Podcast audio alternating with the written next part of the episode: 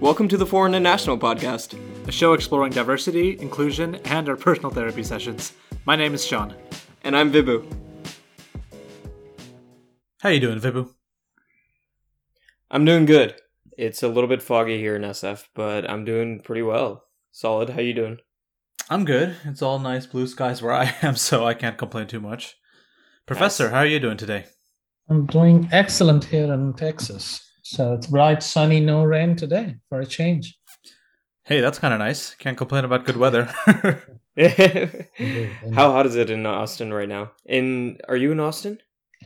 No, I am in the suburb of Houston. So it's close to 90, if I recall what I checked last time. So Got it. Well, anyways, to give our viewers a bit of context, today we have on Professor Rahul Chakraborty from uh, CSUF. Uh, he works in the Department of Communication Sciences and Disorders, and he's doing a lot of work uh, in the area of accent bias and accent privilege.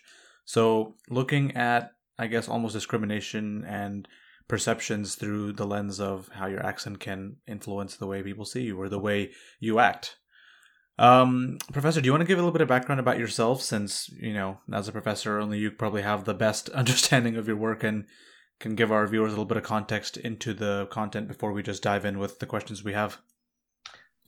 my academic background has touched multiple related areas. For example, undergraduation in speech and hearing sciences in India, then master's in linguistics with a lean towards psycholinguistics, neurolinguistics, then a doctoral degree in speech physiology. Then primary area of research was uh, speech motor control uh, of Got it. Got it. bilingual people. Now, recently, last three, four years, more towards accent related biases and how that Mhm. impacts our society. Cool. That makes a lot of sense. So, I mean, the common theme I can sense there, which I'm sure anyone can sense there, is a lot of focus on speech and linguistics. So, how did you, you know, sort of get into that? What was the the inspiration or the passion route that took you to studying that and you know spending so many years figuring it out and trying to characterize it? I was a student of anthropology for six months, and during that period, one of my teachers um, inspired me to join speech language pathology because I, as a student of anthropology, I was primarily interested in two separate aspects. One is what is the underlying reason behind bipedal gait?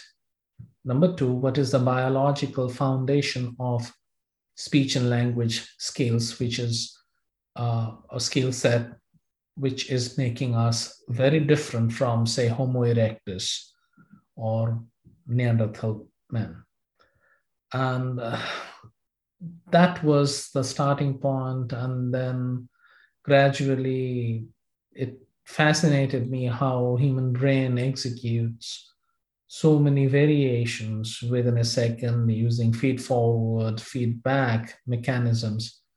And the journey continued. And then I wanted to explore more about myself, understand as a bilingual what I am going through, why I'm going through what I'm going through, what are the underlying internal processes going on. So Right, right.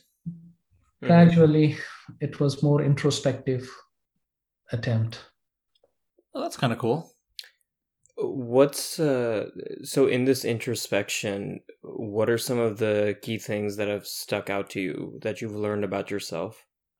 multiple things non without prioritizing any that uh, Mhm. as we desperately attempt to get hold of a particular language we try to realize that all these languages have some aspects very common in themselves at the same time when we switch from one language to another after a certain age it is really difficult to be very close to the native uh, speaker of that particular language. And the more you practice, probably you seamlessly switch from one language to another language. Active immersion is one of the better ways to learn a language. So there are multiple different things that I feel today I should have done earlier in my life. Such as? For example, if I had spent little more time immersing myself completely with those linguistic groups, for example, if I need to learn Hindi, if mm-hmm. I had managed to immerse myself with Hindi speaking people completely, then probably I would have learned certain syntactic aspects of that, certain phonological aspects. And these languages are basically a window to a one particular cultural group. Just because I do not read or write Hindi that fluently, I do not have access to that wealth of literature that is there in that particular language. Luckily, mm-hmm. I read and write Bengali. I can access that literature. Right, right. So these languages to me are basically windows to one particular cultural group. And the more you know about different cultures, probably we tend to become either more respectful or more claustrophobic about different cultural variations. So, so talking about you know learning a second language, uh, you brought up the example where learning it earlier is you know beneficial to learning it later. How important do you think uh, your geographic location is? Like, do you believe that you have to be physically immersed in the culture to I'm to learn not, it, or I'm not saying you have to be because these decisions when you are a kid are completely dependent on your parental their occupation where they live. It's beyond you. But after a certain point, when you increase your mobility, if you are really fascinated with one particular language, or if parents really want to give their kid a gift, uh, an immersion program could be a very good gift compared to so many mm-hmm. other tangible uh, objects that quite often we give to our kids. Is there have you ever researched if there's anything biological that occurs when you try to learn a language immersed in the actual culture of the language versus learning it on your own? I do not, I haven't read any paper where they have, in an experimental study, where they have compared immersion program versus independently somebody is desperately trying to learn something, controlling all the other variables yet. But sure. there are definitely neurological changes where people have said that both the hemispheres are being actively participate. I mean, both the hemispheres participate more in bilinguals compared to monolinguals. There are some uh, influence on uh, memory literature, Alzheimer's literature, where they say that bilinguals are at mm, advantageous positions. Yeah, yeah. I mean, that I could see that. That makes a lot of sense. Let's pivot a little bit to your research, uh, specifically since you uh, have been studying accent bias. We read one of your papers, like we talked about in our last call. We read one of your papers about accent bias. And correct me if I'm wrong, I'm going to offer a, very high level summary that you essentially took three cohorts of people. Uh, you took speech language pathologists, uh, speech language pathologist students, pathology students, uh, speech language pathologists who are new in their career and pathologists who are later on in their career. And these are people who study speech language um, for their, you know, for their vocation. You then offered them quizzes on bias that were meant to test out bias, and you found that uh, every cohort represented every cohort had a high degree of bias even the most educated who had been in speech language pathology for a long time. Is that a fair summary? Yeah, very close. So basically, we are trying to say through this data uh, that is, we all are biased. Let's accept it. Mm-hmm. Yeah. And unless you acknowledge that you are biased, you will probably not do anything to ensure that right. your bias is not interfering with your decision making uh, steps or skills. Agreed. So I, in this vein, and it doesn't have to be limited to this piece of research because I know you do research on uh, a lot of other things too. But what parts of your research holistically do you find the most intriguing? Is there anything that really blew you away, the results of which blew you away, or that confirmed big suspicions? What are you most excited about or intrigued by? This question, there are two ways I would address. Number one, it's impossible for me, being so greedy about the research interests I have, mm-hmm. to say that I prefer A versus B. Sure. All those areas are of my interest. However, when a researcher continues on one particular area during a particular time window, there are multiple factors. If I'm not doing physiological research, it could be because accessibility to certain instruments uh, that is not there. Or if I'm leaning more towards one particular issue, that means that particular issue is probably perturb, perturbing me more at this point in time.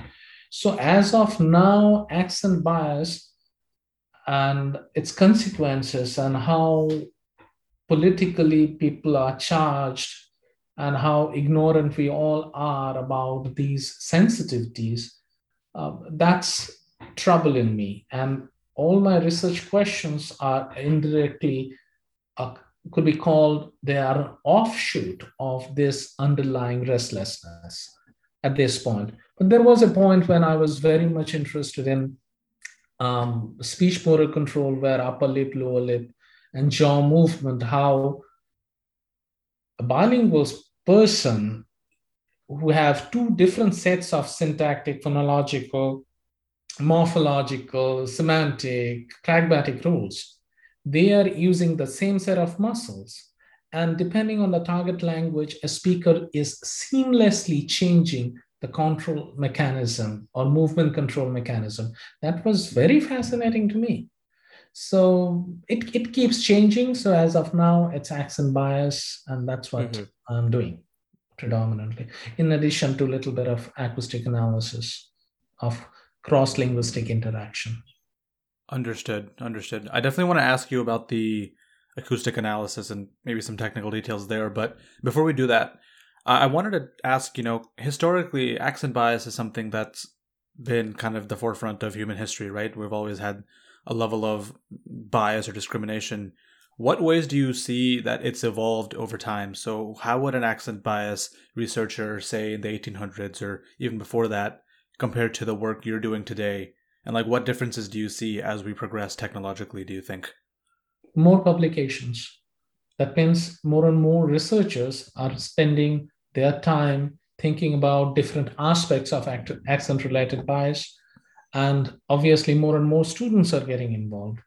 And media is probably paying attention. For example you are talking to me at this point. point 50 years back probably nobody would be interested in this. There were more other issues uh, at that particular point in time. So um, more publications yeah. more and more journals are interested in uh, accent related biases speech language pathologists are overtly talking about it if you see the School of Business uh, management institutes, they extensively talk about accent related bias and how that might interfere with their business models, economic uh, right, right. condition of different companies. Speech language pathologist is trying slowly to get into it. So, so do you, so do you think that this increased interest comes from like you know new diversity initiatives by uh, employers or what do you think the the push has been that this has been such a growing field in the you know past couple of decades multiple factors and a very i mean since life is very nonlinear any outcome is a result of multiple factors actively participating social media i would say more and more people are vocalizing what they are feeling earlier we didn't have that option Today, anybody mm-hmm. can say anything to anybody. The moment you post something, doesn't matter if you're a celebrity or somebody. If somebody is not feeling comfortable, they will say. And following that chain, some other people might think, oh, I didn't think about this aspect of bias. let me put my experience there.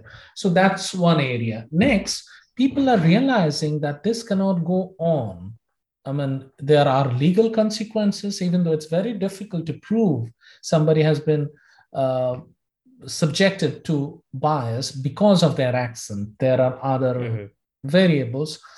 However, employers are becoming much more cautious because who wants a lawsuit looming on the horizon? Right. Number then researchers are realizing that this is almost a kind of uncharted area. People are trying to understand that why is this happening? Are there ways we can minimize this, at least in uh, the vocational environment, academic environment, in the medical setup, nursing programs, they're talking about it when more and more uh, people from different linguistic backgrounds are coming to different countries and they are interacting. There was a point only patients predominantly had this concern. Even today, if you see doctors, physical therapists, allied medical professionals, nurses, physical therapists, speech pathologists, that means service provider and service recipient, both have more or less a near similar concern. So all those factors clubbed together, I think, have created a massive boost in interest in this accent related biases and what should be done, what should not be done, etc. Understood. Understood.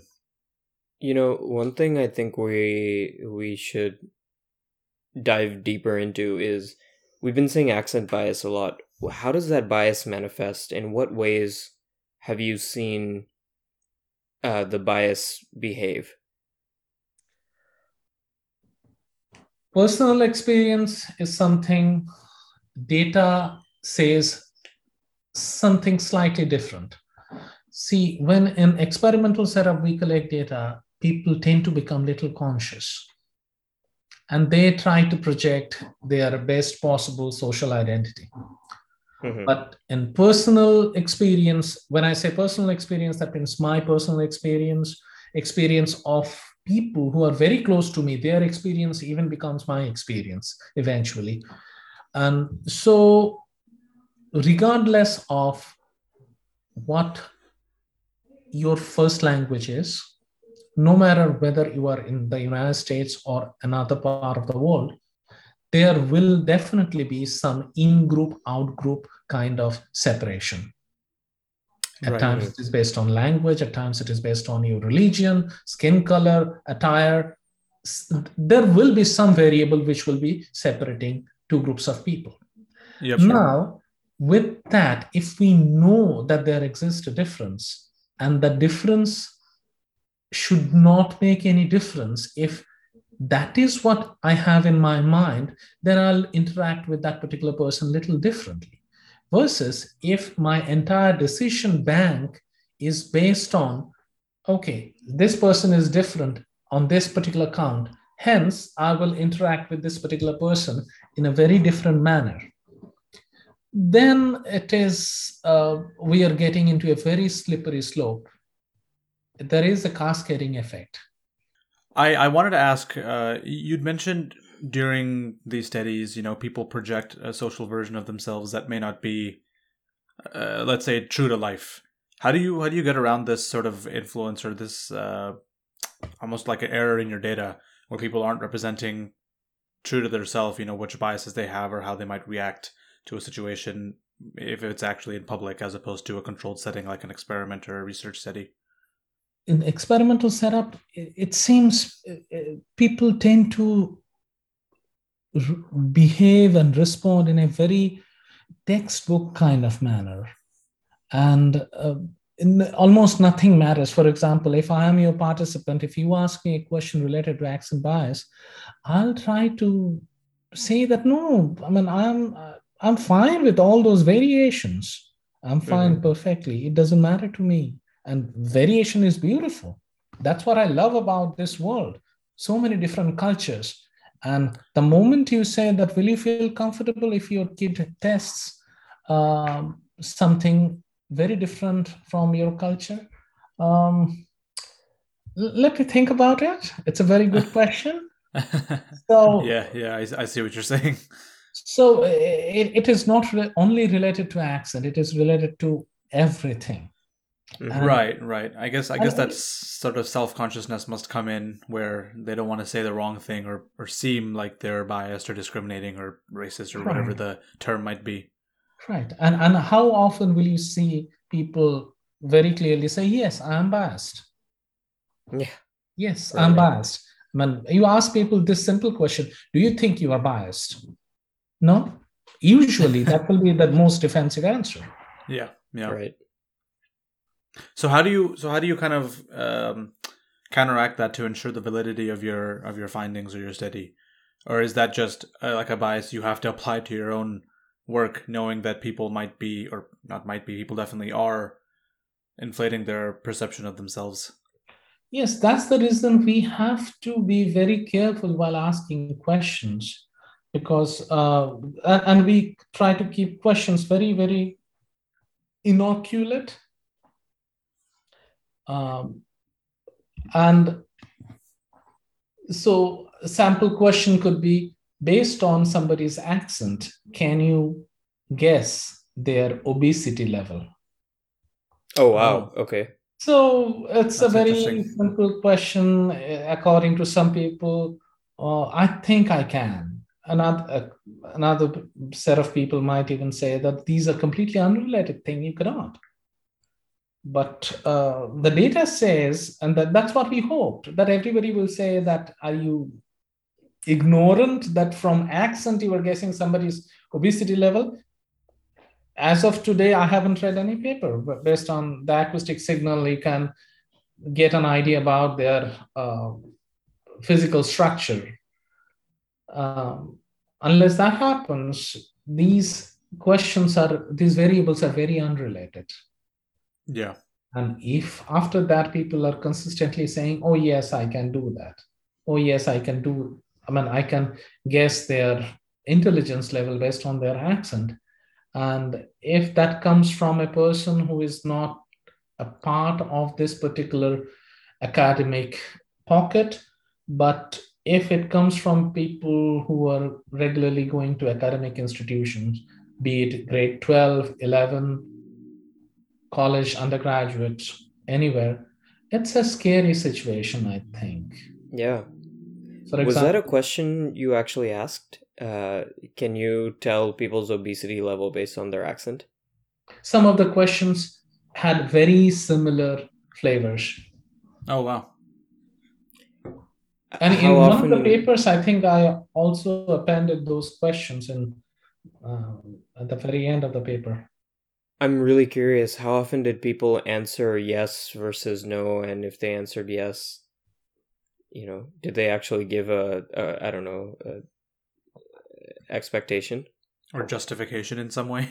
No, Yeah. uh, I as a in, in our first initial papers, I did not push them there because the moment you see you have to justify certain things, then you have to get into a very deeper thought probably.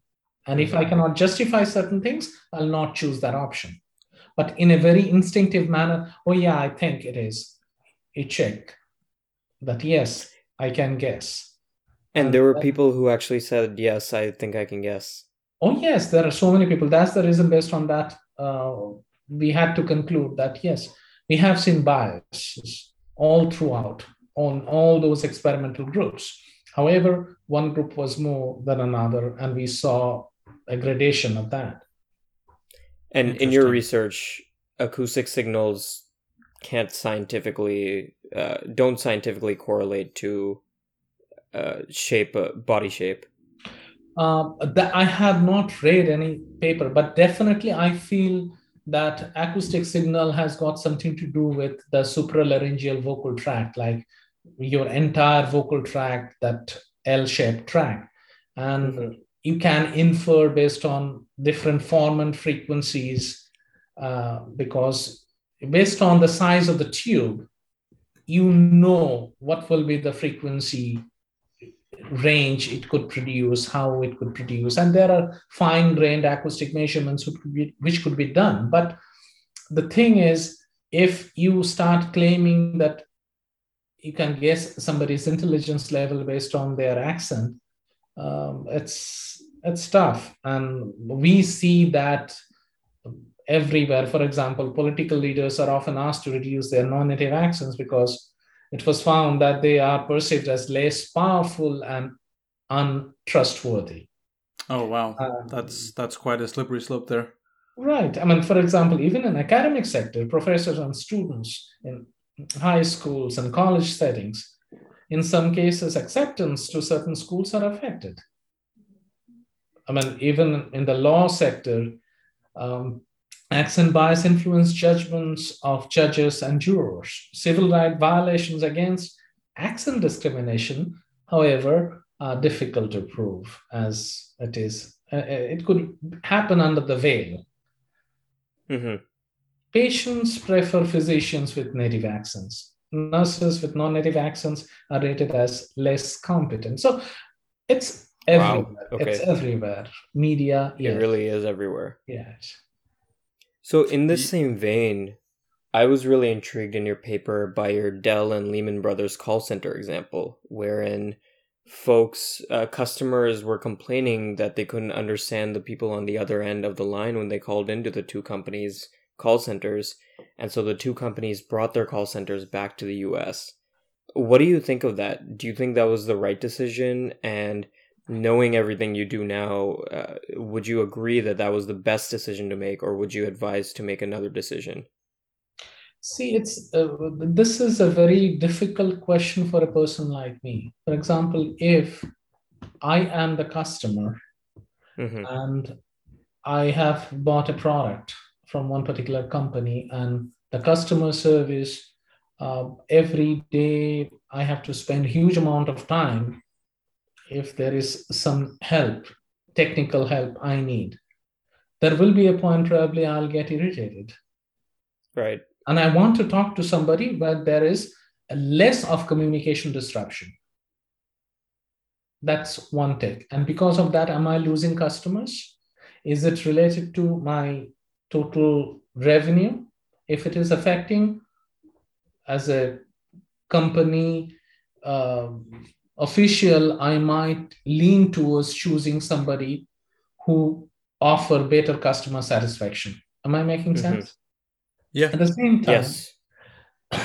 as a customer, if I have chosen somebody uh, or if I can be told that these are the customer service providers and they might have a different accent, but they are extremely efficient.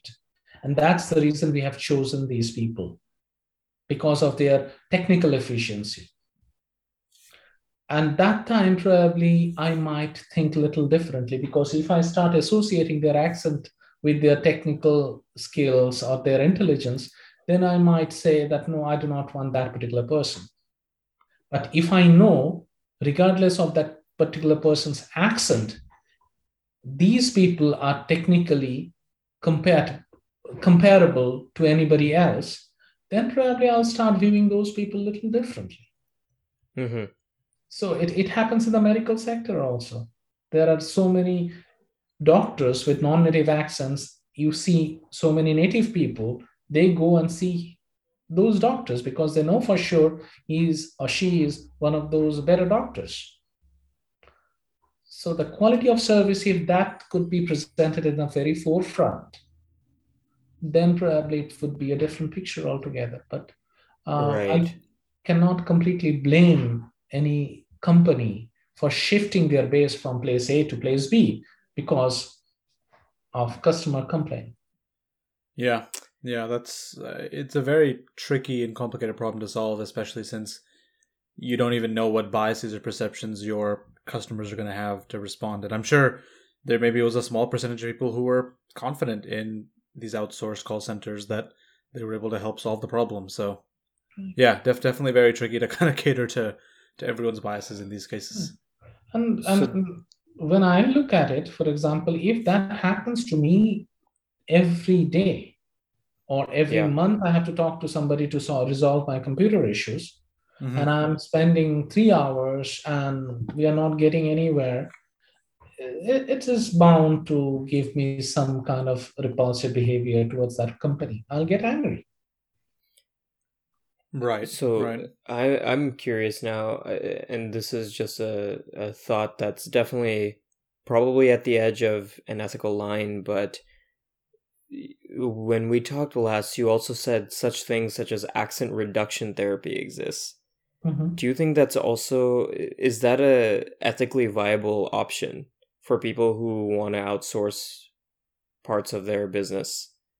It's uh, to me. I mean, by now you might have realized that I'm little more biased towards some, some kind of respect for every possible yeah. accent on earth. Yes. Um, the need is very individual. For example, if I'm an actor and I'm preparing for a role, I have to seek some kind of accent help, right? That's a different issue versus I have to modify my accent to retain my job or to retain uh, a better relationship with my surroundings. Mm-hmm. Then I think we are not in a very healthy environment. And let me qualify right. what do I mean? My need to modify my inherent accent, which is related to my identity, be it skin color, be it my height, be it my attire. I want to change myself because yeah. I cannot fit in, or I'm getting a continuous feedback from somebody that you have to modify this because other people are having difficulty with this aspect of your identity. Then I think we have to uh, consider multiple variables very, very carefully to ensure that we are not subjecting somebody uh, under some kind of ethnocentric lens. Understood. Agreed. Understood. Completely agreed.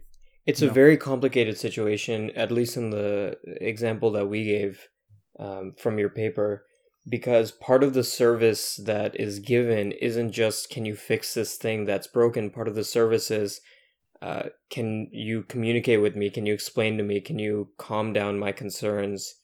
And if that's something that uh, a person is struggling to do, on the other hand, it arguably isn't a completion of the entire service that somebody calls into a call center for.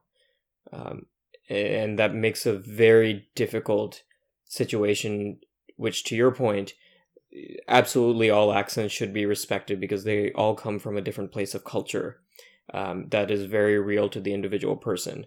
And how do you uh, reconcile that with the need to provide a service where understanding is so important? Communicating and understanding that is so important. Right. And the funny part is, quite often we associate non native accent with somebody's uh, like speech intelligibility, how clearly you could understand somebody. Um, and these are different constructs. It, it's not necessary that just because somebody has a non native accent, you cannot understand that particular person.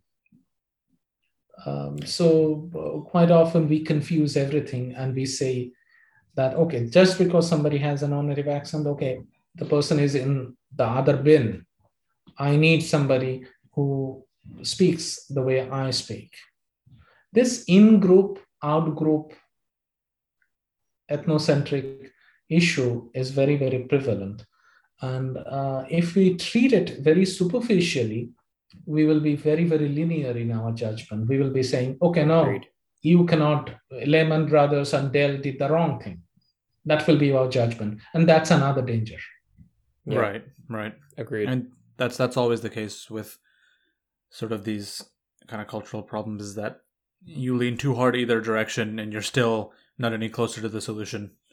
Uh, Professor, I, I wanted to ask. Um, we did, you know, uh, another episode or a quick take rather. It was a shorter episode about um, some accent-related issues that Vibhu and I deal with, and I wanted to get your opinion on it. So what what we talked about is, you know, Vibhu and I will often, when talking to our elders or talking to people from India or our culture, switch from our American accent to an Indian accent in English still. Uh, and I think it's in hopes to make them understand better. Um, I'm not sure what the logic behind it is because we kind of It's do it more subconsciously. subconscious than anything else. Yeah. It is, yeah. It's very subconscious. We'll kind of switch to that sort of accent.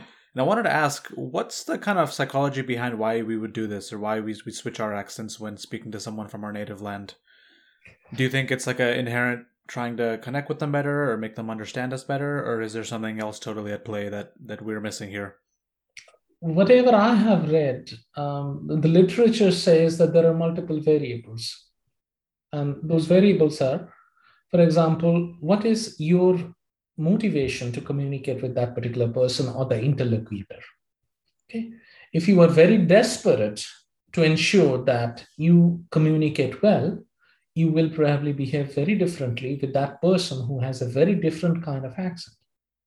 And if you want to execute a repulsive behavior, you might still hold on to a very foreign kind of tongue with that particular person. If uh, we decide that, uh, okay, I will talk to you in English, but my accent will definitely change if I'm talking to somebody who is from the Indian subcontinent. Because once again, a part of me strongly feels that we have to feel that in group kind of affinity. Mm-hmm. Right, right. Okay, and that, and that makes more that reduces the so-called communication stress substantially. And once we start achieving those bonds we get we communicate it, it's much more economical semantically uh, with reference to time everything. And then there is something called cultural identity um, syndrome if i feel that I'm talking to my grandmom, and it's difficult for my grandmom to approximate my accent. But I have the flexibility to approximate her accent. So let me do that. And we do that with other areas also. For example, quite often somebody is walking with you and you realize the other person cannot walk that fast, even though you can run very fast, you tend to slow down and you pick up their pace without making them very conscious about it. So that's a human tendency. Quite often we do that too. I my oh actually let me pause a little bit. My I'm just thinking about our entire conversation and the example that I keep thinking of you know from our personal lives is uh, within Indians itself, right? There is a bias between Indians grown in America versus Indians who grew up in India and have an Indian accent, a stronger Indian accent when they speak English. One side thinks the other side is too Western, the other side thinks the other one is too Indian, and there are biases associated with that. Um, and I, I've heard so many variations of this from both sides um, that manifest in terms of uh, commenting on intelligence to commenting on uh, cultural awareness to hygiene to uh, you know just all sorts of things that aren't exactly fair if you just judge it based on an accent. Mm. It's really unfortunate. Yes, but if you look at human civilization, um, the very fact you can talk about it today, the very fact you have registered those moments at your age, that is a step forward. Definitely. Uh, boosting off of that, what does what is your ideal future look like? Um, where do you think where do you, where would you like to see your research go? Uh, what other research do you want to see come out? What other actions do you want to see happen? Uh, see, there are multiple prongs I have in my research work, and um, overall, the umbrella goal is not probably, definitely a sensible appreciation of potential social, academic, and economic consequences of speaking with a non native accent.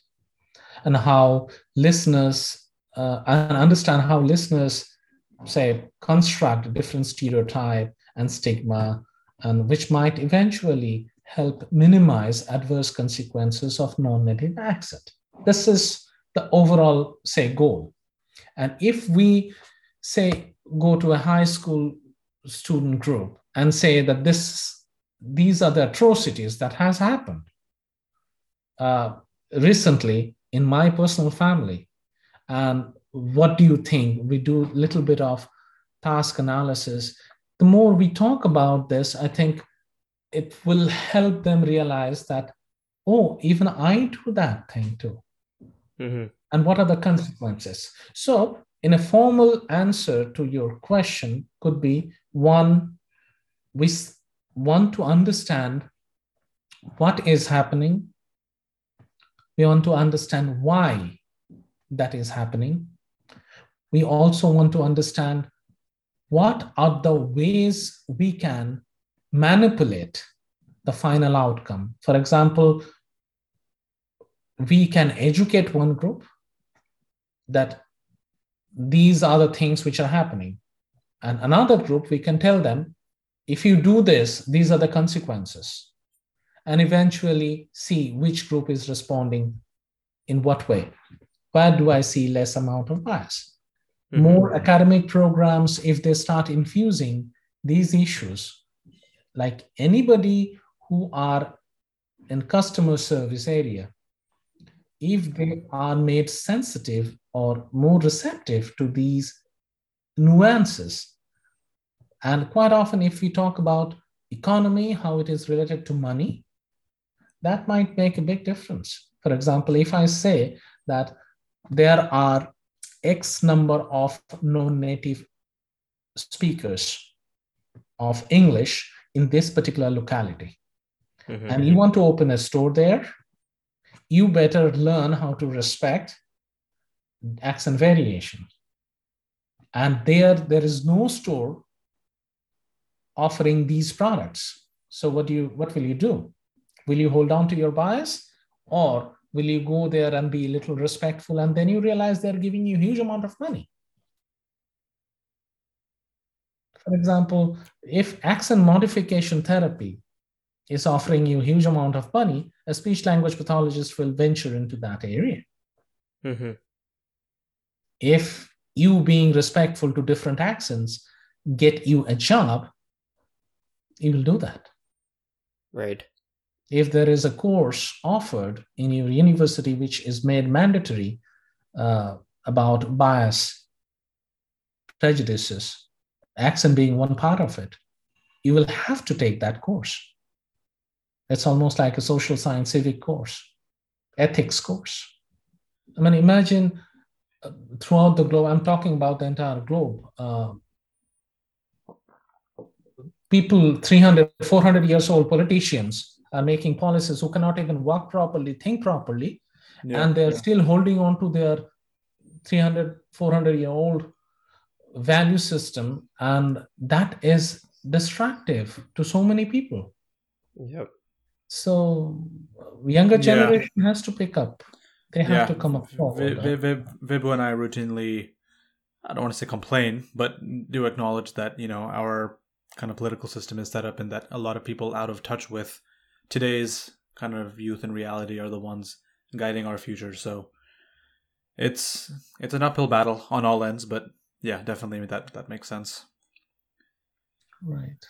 Regardless, Professor, we wanted to thank you for your time, and I think Vibhu and I both learned a great deal about this just from reading your papers and talking Absolutely. with you today and the last time we talked.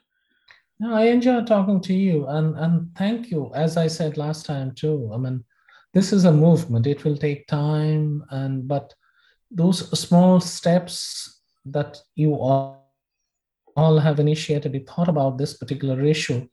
Um, makes people like us who are working in this area think that yes, probably it is reaching out to people. So yeah, we'll do we'll part of those steps. Exactly. We'll we'll do our best to to spread the word and you know make sure this movement continues on and that your work gets the exposure it deserves. Thank you very much. I wish yep. you good luck. Stay safe. Thank you. Thank you. Thank, Thank you. you. Have a good one. Thanks Bye-bye. everyone for listening as well. Bye. Thank you all.